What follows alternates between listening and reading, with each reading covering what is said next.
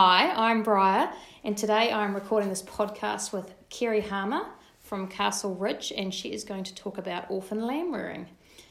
Kerry, would you like to talk to us about who you are and your farm? Yeah, hi, Briar. It's uh, we farm in the Ashburton Gorge, which is inland from Mount Somers, about an hour from Ashburton. Um, it's a high country property, so the altitudes uh, at the house is just under 700 metres. It's about six between 650 and 660 metres and goes up from there. So high altitude, short growing season, not a lot of shelter because it's hard to grow and we have restrictions on landscape value. Um, it's about 5,800 hectares. A lot of it's flats, big developed flats, no irrigation, it's all dry land and it's summer dry, uh, quite a low summer rainfall. Um, and we run about 14,000 merino ewes. 12,000 of those go to the Poll Dorset ram, and then the two tooths, 2,000 two tooths go to a merino ram to breed our replacements. and then we buy and top up uh, replacements as we need. Uh, we also have a Angus beef cow herd of about 600 cows and about 350 red hinds. Oh, that's great. Sounds like quite a cool system. Uh, so, what is it exactly that you're doing with this orphan lamb rearing? Well, a few years ago, we did, we merinos aren't very good mothers. They don't don't count very well. They get lots of lambs, um, so our scanning percentages are usually pretty good. Um, you know, in the in the hundred and forties, but our lamb survival is not very good because a the ewes don't count very well, and b we don't have a lot of shelter, so it's quite exposed, and we lose lambs to hypothermia. So we've always been rearing lambs on on a you know on a bucket sort of system, and we'd got to the point where I was doing over hundred that way, um, and it's very labour intensive, and um, we thought there must be a better way, and then we discovered automatic lamb feeders. So if you've said it's labour intensive, why do you do it? Good question. Um, lots of lambs, and absolutely hate seeing lambs dying for no reason. Uh, and not only is it lost profit, but it's a whole animal welfare thing, and I hate putting slinkies on a slinky pile. Uh, and I hate seeing dead lambs. So there's a huge amount of wastage there that we that we didn't want to have all our lambs are all our stock is basically store uh, because our season's so short we end up not finishing everything we sell as stores but in saying that we have a big on-farm lamb sale at the beginning of february for our Poll Dorset cross lambs and we use the Poll Dorset cross because those lambs are worth a whole lot more than a straight merino rather than putting merino over everything um, so we don't lamb until mid September. Oh, actually later than that. It's about the twentieth of September we start lambing. So most of the lambing actually um, falls into that first week in October. Um, because, and even then we'll still get snow in the in the lambing time. Uh, like I say, lambing percentage sits around that 140 scanning, but then our lamb survival to sale, so right through from used to the ram to survival at the first of February, say, when we sell on farm, is actually only around 100%. Um, so we started feeding them, and it was always a low cost system.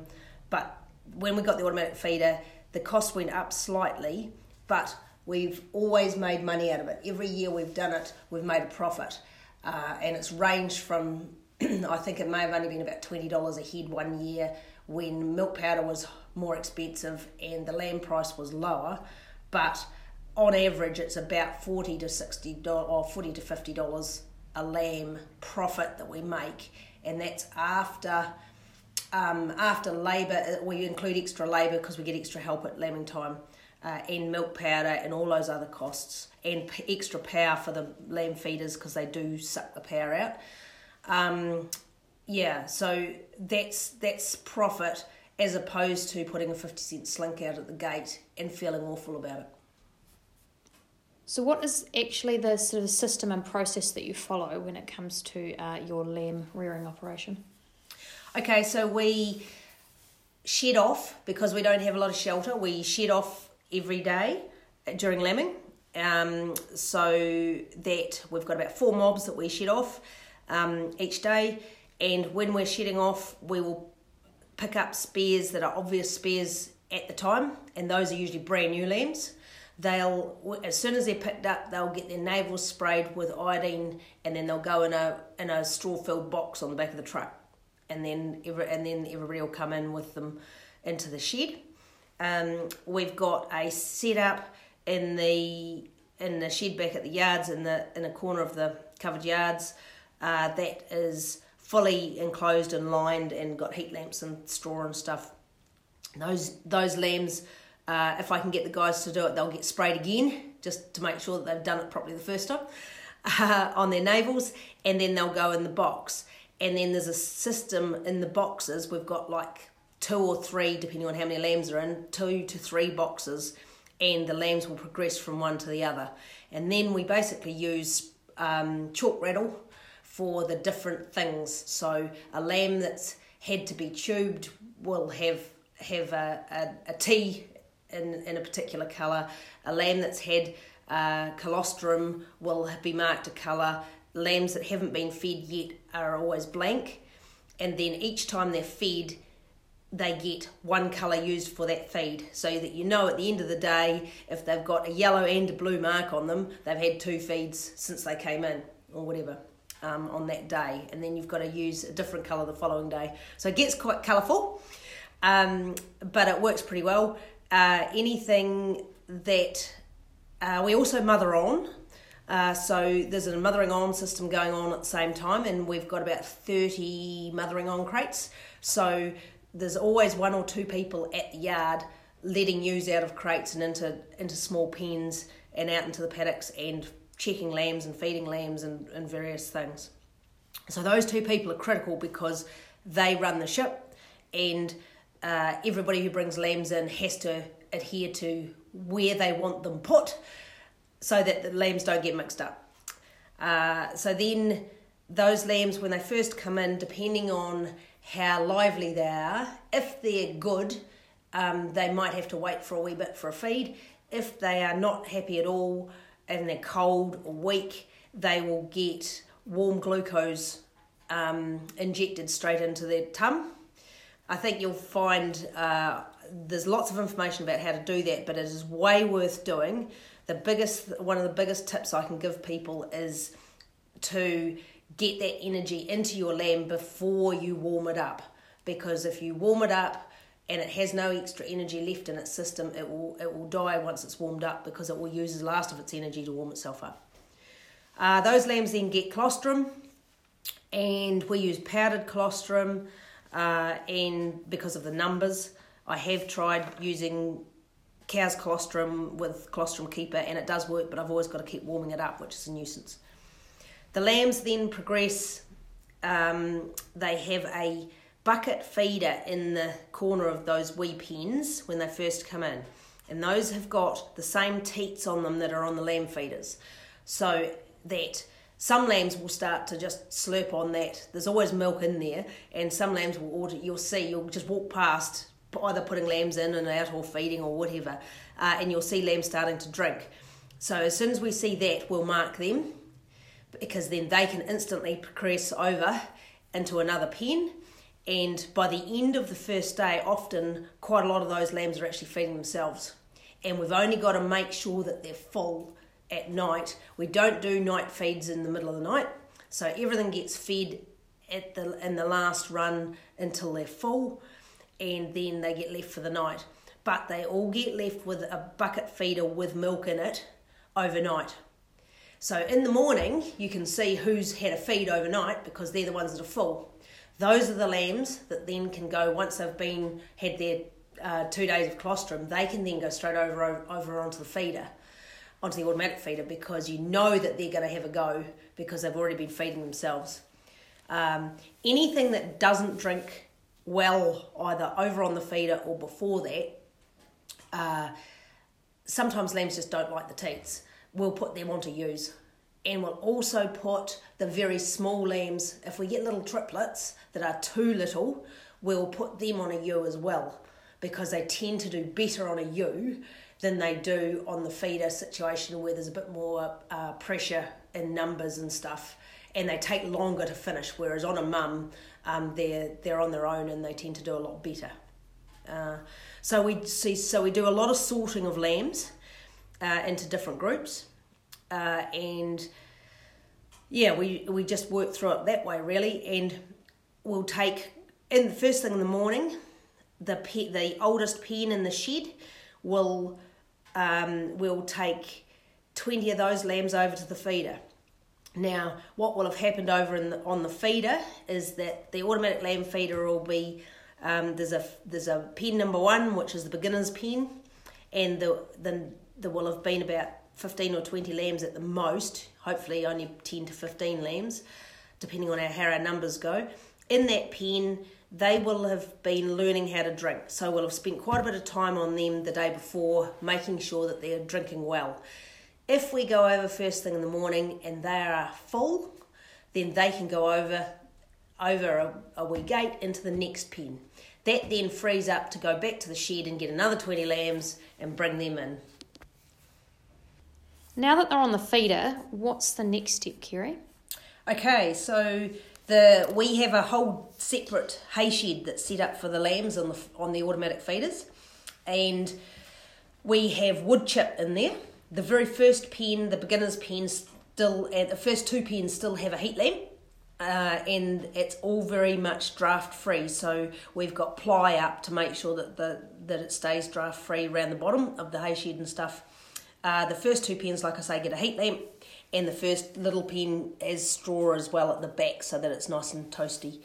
But the rest of them, it's it's wood chip, which we change probably once twice, but we add to. So every time it gets slightly damp, we put a dry disinfectant down, um, which soaks up the moisture and kills bugs, and then we put new chip on top.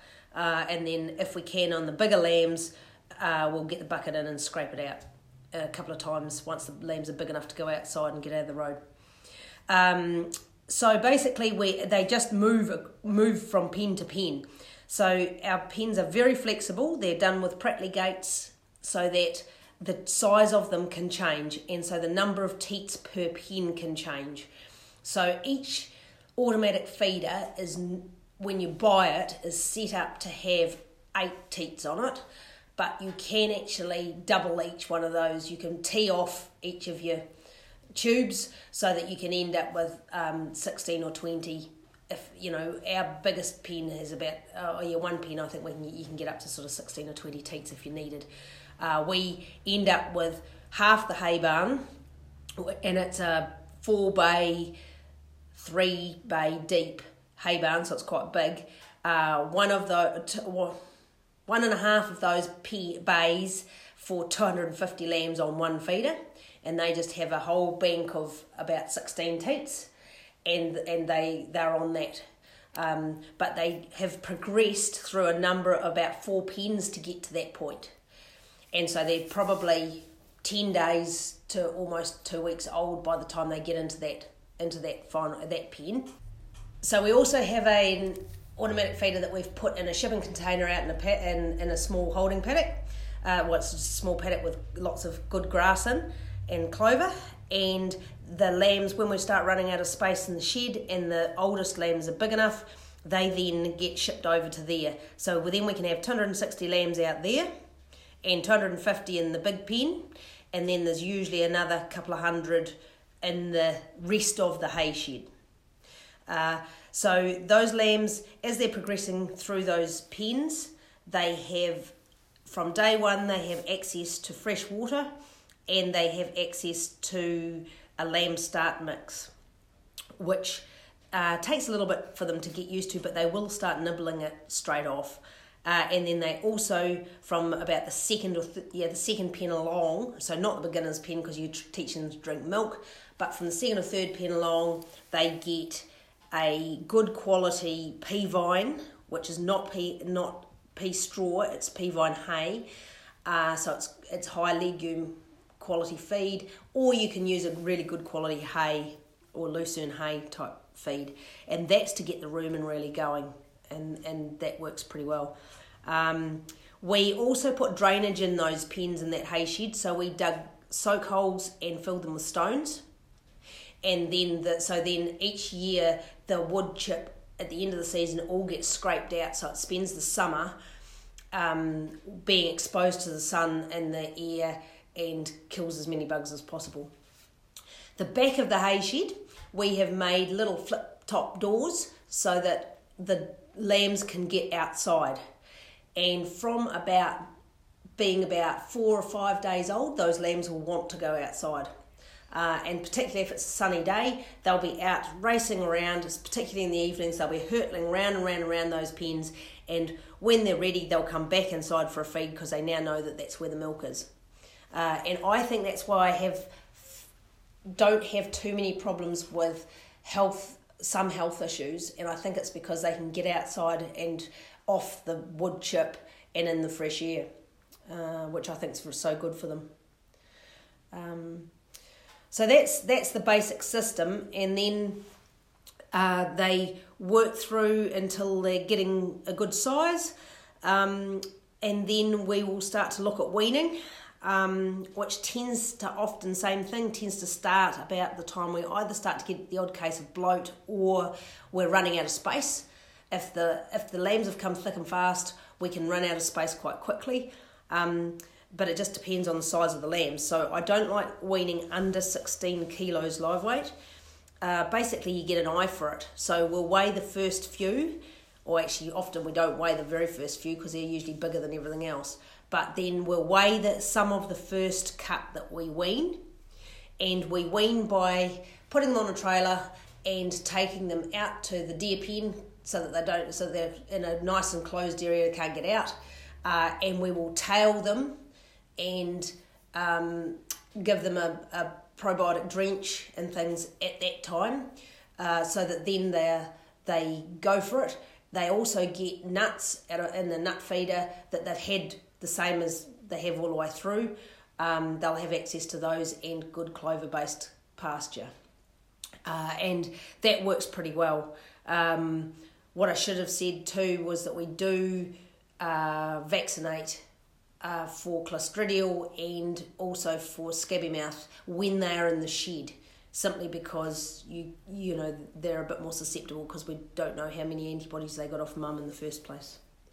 So, what other health management uh, things do you do for your lamb rearing system? Okay, so when they're little, it's things like uh, watery mouth, which is caused by E. coli. Uh, that's one that you've got to get onto really fast. And the um, the advice I was given was is uh, a white antibiotic over, um, given orally, um, and keep them isolated if you can. Um, some of those come right, some of them don't, and you can only do your best with those. But do keep, try and keep them isolated because it is contagious. Uh, then we have quite an issue with inturned eyelids because of the merino, the fine wool sheep are more prone to it.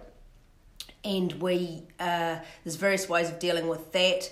Uh, we use a combination of pinching the eyelid in the middle, which makes it puff out, and you can also use an antibiotic cream or um, or spray or powder as well.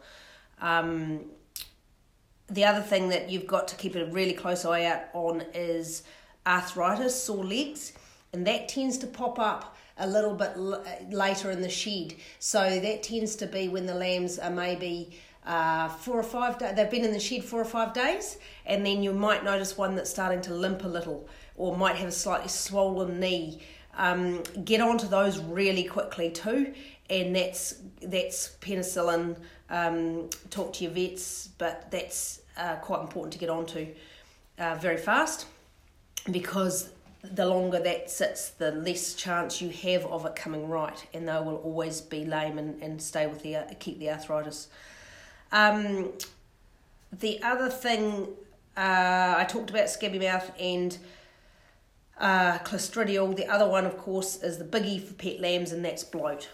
Uh, now, the bloat is is an issue because the case because of the casein in, in whole milk and because it sits and curdles and you end up with this lovely warm milk in their tummy that the bacteria love and then multiply and then create the bloat. So the things that you can do to work on that, and it's entirely dependent on your system. Whey powder obviously has become very popular and is a really good way to deal with it. Uh, I would suggest that you don't need to go to whey straight away because you want the lambs to have a, a, a little, at least some whole milk in the first week or so. Um, but whey certainly reduces it because it goes through their system faster. So you do need to feed, they will need they will drink more whey than they will drink whole milk. You can if you're feeding whole milk, you can yogurtize it if you've got a small system. And I used to make yogurt in uh, big batches in chilly bins with hot with hot water in chilly bins, and you just keep using your starter the next day you know you keep some back to use as your starter for the next day so you don't have to keep making lots of new yogurt. Um, that's pretty easy once you get into a system and it works very very well. Um, the other thing about the bloat is getting those rumens really going well um, so that they aren't so reliant on, on just the milk. Um, and the other thing that's important to go with that is making sure that those older lambs have access to lots of clean water because you want them to drink milk because they're hungry and drink water because they're thirsty. Uh, so that's that's that one really. From your observation, Kerry, uh, how do these um, hand reared lambs perform versus their um, their paddock mates that have been out on mum the whole time? It's quite interesting because, in actual fact, uh, while they're going for it on the feeders, uh, they are actually usually on a par with the ones that are out in the paddock. Uh, and that's how often how we know how well our ones in the shed are doing is by whether they do look as good as the ones out in the paddock um, on mum. Uh, when we sell our lambs in February at the on farm sale, in actual fact, between sort of 60 and 80% go straight to the works. So while it's a store lamb sale, a lot of them are finished and ready to go straight off mum. And a proportion of my feeder lambs will go in that sale. So they ha- they have done just as well as the ones that are being sold. Um, you know they might they won't be in the top pens because top pens will be great big singles that have been reared on mum, but my lambs will be in those middle pens, and I can usually pick them uh, they because lambs fed on milk powder are a slightly different colour uh, in the wool, so you can actually see them, and uh, and every now and then one will come up to you too. But um, so they do, yeah, they do do. They, there's no reason why they can't do as well. But I could never get them that good on the bucket feeding. I even on bucket on the, when I bucket reared, they were never quite as good. So I think it showed me, it's shown me the benefit of the ad lib feeding. Now, if I had my time again, I could probably ad lib feed on uh, feeders that aren't automatic lamb feeders, you know, not mechanical ones. I think there's m- many more systems out there to, or ways of feeding on a just a bucket feeder ad lib and maybe I could get them as good. I don't know, but certainly going to the automatic lamb feeders, those lambs can be yes as good as anything that goes out on sale day. And then the smallest of our own lambs and the smallest of my my lambs, we will hold through, and they'll get sold later in the winter. They'll get we we will hang on to them and finish them and, and sell them later in the winter. Great. What resources would you recommend to that are out there for people that are looking into getting into large scale uh, lamb rearing? Yep. Well, this whole process with beef and lamb has been fantastic because I think now we've got a whole group of people around the country that are starting to communicate, which is superb. Because I always used to beaver away on my own, never knowing whether I was doing it right or not. Um, so the beef and lamb knowledge hub's a great place to start. There's a huge wealth of information on there with um, just rearing lambs in general uh, and, and all sorts of different systems. There's a new Facebook page that's been set up called NZ Lamb Rearing, and that's a great forum for getting some discussion going. Um, AgriVantage, who are the company that produce Sprayfo, I'm not usually big on particular companies, but they do some very good lamb rearing workshops and produce a really good lamb rearing handbook. Uh, and I know that some of the other milk replacer companies are doing similar things. if you're looking for automatic lamb feeders in Canterbury, in the wider Canterbury area, Canterbury Farm Services is a company that is uh, sells the DeLaval ones, and they're great. Uh, and I know that Southland, I think, has Southland Farm Services, which I think is basically the same as a sister company, perhaps. Um, be warned, there's usually about a 12 month delay or lag period on those automatic feeders in the country. They have to import them, they're made in Germany and they have to be imported, so they don't normally bring in too many unless they know that they're going to be able to sell them. So, those of you that want to get into it this year, you've probably missed the boat, but you will be able to order one for next year. Um, the other resources are your local vet. Uh, and down at Clutha Vets, John Smart's done a huge amount of work on lamb feeding and abomasal bloat uh, and has produced quite a lot of information if you go looking for that. Uh, and of course, other farmers. Um, just get out there on, on and ask the question uh, at any field days or anything that you're at, um, or anyone you're talking to, and, and pick everybody's brains. Because that's all I've done all the way along.